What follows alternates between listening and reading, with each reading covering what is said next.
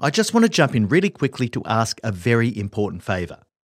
We know that most of you who listen to No Bullshit Leadership haven't yet hit the subscribe or follow button on your favourite podcast player. This is how the podcast grows. And even though we've already got a pretty decent global following, we're only scratching the surface of what's possible. We started this podcast over five years ago with the lofty ambition of improving the quality of leaders globally. So if you've got any benefit at all from listening to the podcast, I'd ask you to just take a moment, literally a moment, to hit the subscribe or follow button on your favourite player. The world needs more no bullshit leaders, and you can help us to make that happen. Back to the episode. Are you selling a little or a lot? Either way, Shopify helps you do your thing. Shopify is the global commerce platform that helps you sell at every stage of your business. From the launch your online shop stage to the first real life store stage, all the way to the did we just hit a million orders stage. Shopify's there to help you grow. It helps you turn browsers into buyers with the internet's best converting checkout. In fact, 36% better on average compared to other leading commerce platforms. And now you can sell more with less effort thanks to Shopify Magic, your AI powered all star. Most of the business owners who listen to No Bullshit Leadership want to go large. What's so cool about Shopify is that no matter how big you want to grow, it gives you everything you need to take control and take your business to the next level. Sign up for a $1 per month trial period at shopify.com slash leadership, or lowercase. Go to shopify.com slash leadership now to grow your business, no matter what stage you're in. Shopify.com slash leadership. Hey leaders, Em here. We're finalising Marty's 2024 speaking calendar and he still has a few opportunities available. Now, you've experienced the impact that Marty has on the podcast, but that's only a tiny fraction of the impact that he has when he delivers an in person keynote presentation. If you'd like to book Marty to speak at your organisation's event, go to martingmoore.com or send us an email at hello at martingmoore.com and we can chat about how to tailor his powerful message to your leaders to achieve real results. All right, now back to the episode. Welcome to the No Bullshit Leadership Podcast. In a world where knowledge has become a commodity, this podcast is designed to give you something more access to the experience of a successful CEO who has already walked the path. So join your host, Martin Moore, who will unlock and bring to life your own leadership experiences and accelerate your journey to leadership excellence.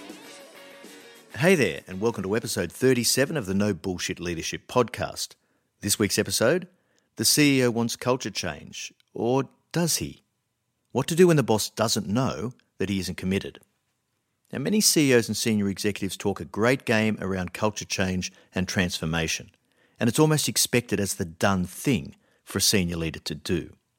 Although many C level executives make the right noises, they don't necessarily have the commitment to set the necessary standards or generate the right level of momentum for culture change to ever take place, let alone be successful. This week, we answer a great question from our listener, Nicola, who asked Marty, how do you influence change so that leaders walk the walk instead of just talking the talk, and then have that flow down through the ranks? In other words, how do you deal with a situation where your boss isn't serious, but you are? And if he isn't serious, why would you bother? Because let's face it, sometimes it can only end in tears.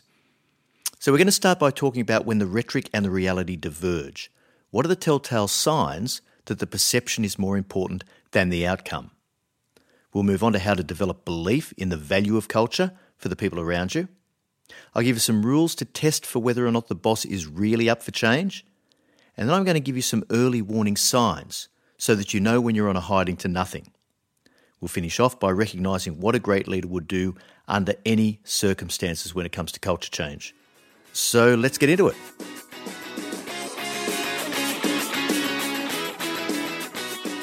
Pretty much every senior leader says they want to create a constructive high performance culture, and many leaders now measure this. But very few actually ever define clearly what this means, and we're going to talk about this later. But surprisingly few seem to be prepared to do what it takes to effect the necessary change to culture that would make a difference. Now, it doesn't mean that these are bad people or even that they're ineffective leaders necessarily, but what it does say is that they are only prepared to go so far in the quest for culture change. It's the elephant in the room that no one really talks about. They would rather point to the initiatives and the investments into culture that would make it look like, for all intents and purposes, their commitment is unequivocal. But it reminds me of the old Meatloaf song from the 90s I would do anything for love, but I won't do that. Many organisations have implicit rules in their underlying culture about what they're prepared to change and what they're not. And some organisations are more explicit than others when it comes to this. So, for example, I know of organisations with very heavily unionised workforces that have an explicit truce. Management won't change anything if the workforce turns up and doesn't cause too much disruption. These organisations do exist, and hopefully, you'll be giving them a wide berth, as they can be absolutely soul destroying for good leaders who want to drive change. But assuming you aren't working for one of these now, there are still many interesting ways in which the rhetoric and the reality can diverge. So maybe some of these symptoms sound familiar to you. Some leaders talk about improving safety culture but are unwilling to make changes to the leadership to ensure this level of commitment. So they're unwilling to put respect before popularity, they don't want to rock the boat, and they certainly are completely unwilling to challenge, coach, and confront the leaders who aren't doing their jobs.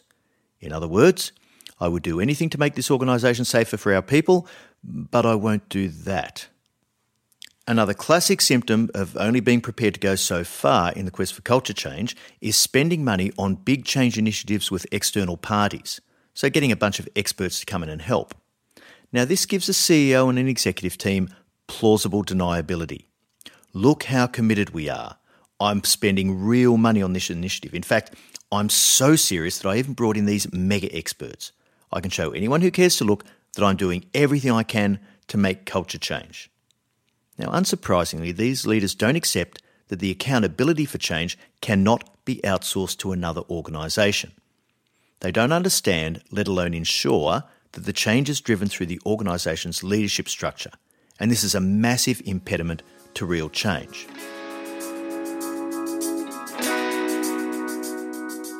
Now, I want to drop a small confession in here for our several thousand listeners, so keep it to yourselves. At CS Energy, we ran a multifaceted culture change program. So we had a range of tools, measures, leadership development initiatives that were designed to drive a better culture and a high performance culture. And for the most part, these gained excellent traction and delivered the improved culture that led to increased performance. However, some pockets remained untouched because the frontline leaders weren't up for doing the hard work of change, and their managers were too slow to remove and replace them, if at all. But at one point, we ran a major change initiative designed to improve safety culture right through to the frontline workers. And when this happened, a lot of leaders just breathed a sigh of relief and mentally outsourced the work of change to the external group who brought the expertise into the company. So I was quite shocked when I realised a little bit down the track that I had to re emphasise the importance of ownership and accountability for change being with us, not with these external experts. And we probably lost, in truth, six months of traction while I identified and then responded to this issue. But what if I hadn't been super driven and diligent on the people side of this change? What if, instead, I just spent my time looking at reports in my air conditioned office? I wouldn't have picked up on this and we would have lost more than a year in traction. We would have been going backwards at a rate of knots. So, some senior leaders are actually saying, I would spend lots of money for an improved culture, but I won't take accountability for driving the change through my leadership structure because I certainly won't do that. While we're talking about structure, some leaders try to use mechanical or superficial means, like a restructure, as a proxy for cultural change. So these leaders are happy to do the things that are relatively non controversial and can be implemented without addressing the real underlying causal factors of a poor culture. What they're saying is, I will spend time, energy, and money restructuring in the guise of culture change, but I won't face into the difficult people issues because I won't do that. And just as a final example some leaders like to leave change in the hands of a change management specialist. So they allow leaders in the line to abrogate their responsibilities to those with the word change somewhere in their title. Like our previous example of bringing in an external company with structured training programs, some leaders are happy to hire change management experts and assign them to different parts of the business to deal with the change. What they're saying is, I will invest in change specialists, but I won't place the accountability for driving change with the right leaders because I won't do that. Now, all of these can be summed up by saying that a huge percentage of leaders think, I'd really like to improve the culture, I know I should improve the culture. I'm prepared to do a bunch of stuff that I hope will improve the culture. But I have limits, whether they're implicit or explicit, about what I'm actually prepared to do to make change. These things, unfortunately, are more often than not what makes the difference between success and failure. So let's talk about how you develop belief in the value of culture and why change is good because sometimes even directors sitting on a board think that culture is a crock of shit. They won't say as much, but you can read between the lines in what they don't say. Now, boards are supposed to play a big role in culture, but I can't see this for the life of me, certainly not in Australia. If any of our international listeners can give me a different perspective, please drop me an email at marty at yourceomentor.com. You don't need to be a director, CEO, or even a C level executive to improve culture. You start with what you can control and what you can influence. Now, if you're in a position where you're not in full control, that is, you're not the CEO or senior executive accountable for culture change, what can you do to make a difference? Because it's hard enough to make change from the top, let alone from below. If you have to drag those above you kicking and screaming to, first of all, allow you to do the hard yards, because let's face it, it's going to challenge them if they're not doing it, and it'll probably create a hotspot of activity that can draw the crabs and give them issues they don't want to have to deal with. And secondly, you've got to move them towards a more committed set of culture change actions. So, how would you approach it? Well, here's four rules for how you might approach this with leaders who aren't true believers. Rule number one if you're going to spend your time, energy, and resources on this, you'd better be able to clearly articulate the benefits to the non believers. Have it clear in your own head why you're doing it and be able to articulate it strongly to anyone who wants to know, above, beside, or below you. Culture change is not about altruism, it's about performance. Now, it just so happens that there's plenty of serendipity to culture change, but be clear on what the benefits are to the organisation, otherwise, you won't sway the woman in the corner office. If their lips are mouthing the words culture change, that should at least get you into the conversation, though, so that's a bonus. Rule number two be super clear on why it's good for all involved. So create a clear value proposition for every one of your major stakeholders so that you can articulate the why from their perspective. So for the organisation, we talk about performance, value delivery, and lowering of risk and so forth. But for individuals who work for the organisation, we talk about job satisfaction, impact, happiness, future career prospects, for customers, we can talk about customer satisfaction and value delivery. But once you've done this for all your stakeholder groups, tell that story widely. Much of this is about selling the benefits of change. People won't buy into the execution until they believe in the authenticity of the goals. So you're asking people to step well outside their comfort zone, so they need to have a compelling case that helps them to believe that life is better on the other side of this change. Rule number three be very open about the fact that most culture change initiatives fail, but most importantly, talk about why. Most often, leaders aren't prepared to do what it takes. It's that simple. And this is why the value isn't returned and it becomes a self fulfilling prophecy. Culture is then ignored as a major driver of value. And you quite often hear senior leaders say, Oh, we tried that and it didn't work. Well, this is your compelling selling point for those above you. We know that most culture change initiatives fail. We know that the reason is that most leaders won't do what it takes to do to make the changes from the academic models actually stick. But we can be different if we're genuinely serious about this. If not, we may as well save the money, energy, and angst and not pretend we're doing enough to drive the change. This is no bullshit leadership. Rule number four find an exemplar as early as possible. So, in a large organisation, there are hundreds of different subcultures, living in different teams. Point this out and use it to your advantage. So identify the team in your organisation that is universally regarded as having the best leadership and culture. And of course, inevitably, there'll be a correlation with performance that comes from this. Simply ask your executive leader or CEO what would it be like if every team behaved and performed like that? Or how good would it be if we could multiply the number of high performing teams in our organisation? This is going to give the entree to the truth.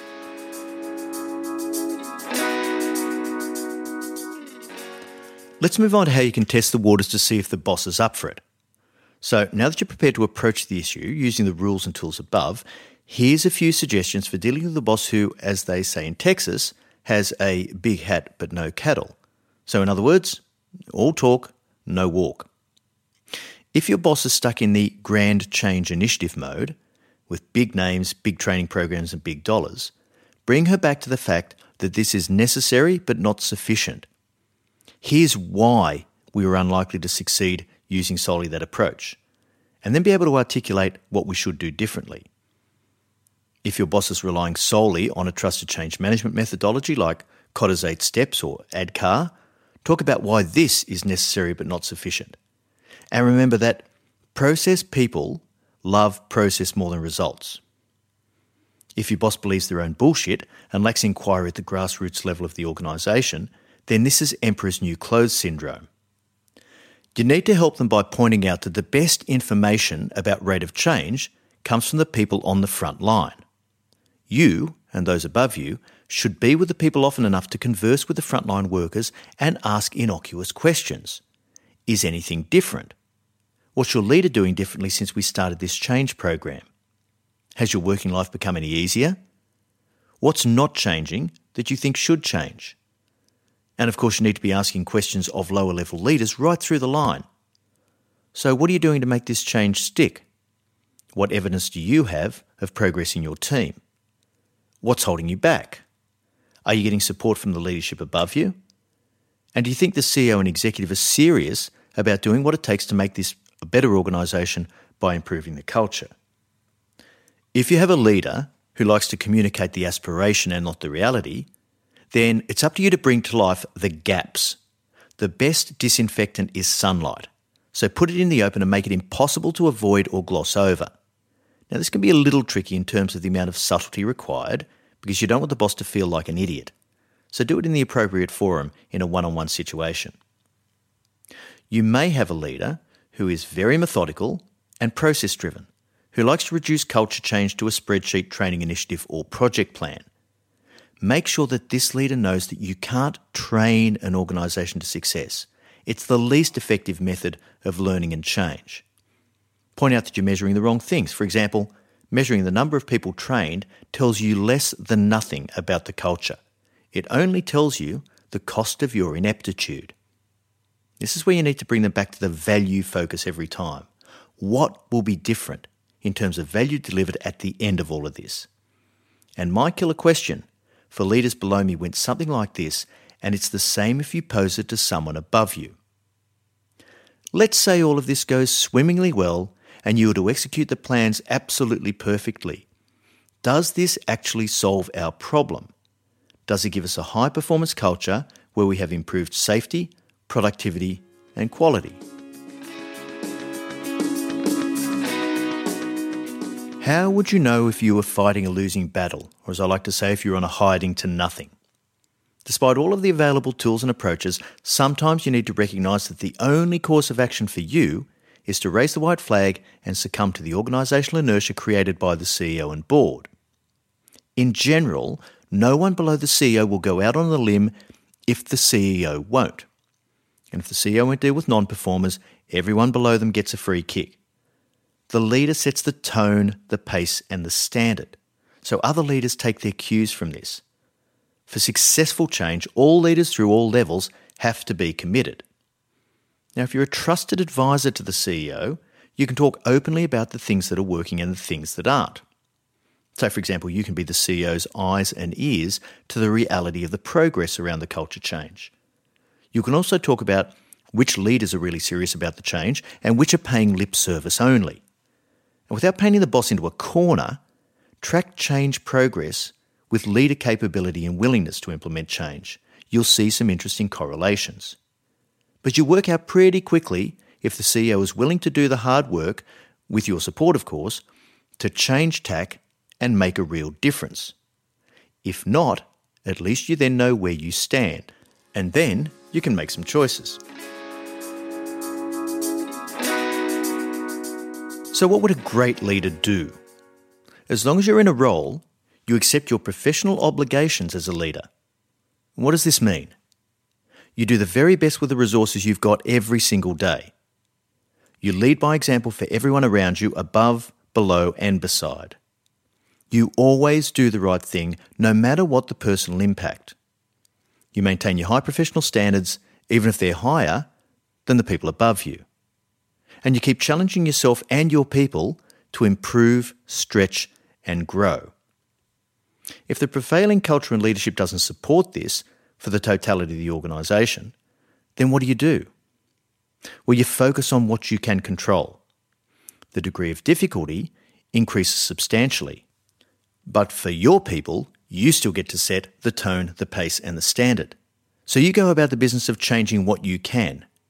You set high standards, even if they exceed the rest of the organisation's standards. This will have a couple of really interesting impacts. It will attract the right people to your team, and the ones who don't want to be part of it will generally self select. This fact alone makes it so worthwhile to do. So then, you get after the job of building the best culture you possibly can. In the end, if your current boss or organisation doesn't recognise and appreciate what you've done, then at least you know it has made you a more capable, experienced, and resilient leader who has a much higher likelihood of future career success. All right, so that brings us to the end of episode 37. Thanks so much for joining us, and remember, at Your CEO Mentor, our purpose is to improve the quality of leaders globally.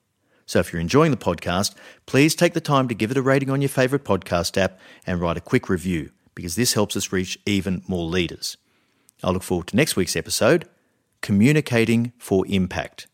Until then, I know you'll take every opportunity you can to be a no bullshit leader.